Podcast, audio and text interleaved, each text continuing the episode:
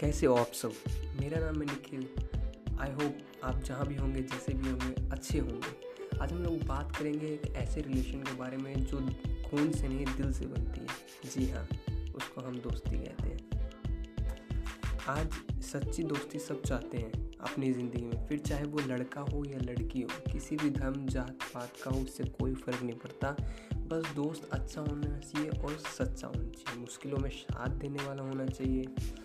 हर हर चीज़ के लिए हमारे साथ खड़ा होना चाहिए। यह दोस्ती। आपको कुछ सुनाता हूँ। जो मैंने खुद लेके मैंने फील किया है दोस्ती के बारे में तो मैं आपको बता रहा हूँ।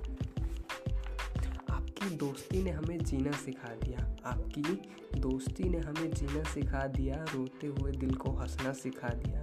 अरे, ज़माने में मिले ऐसे दोस्त?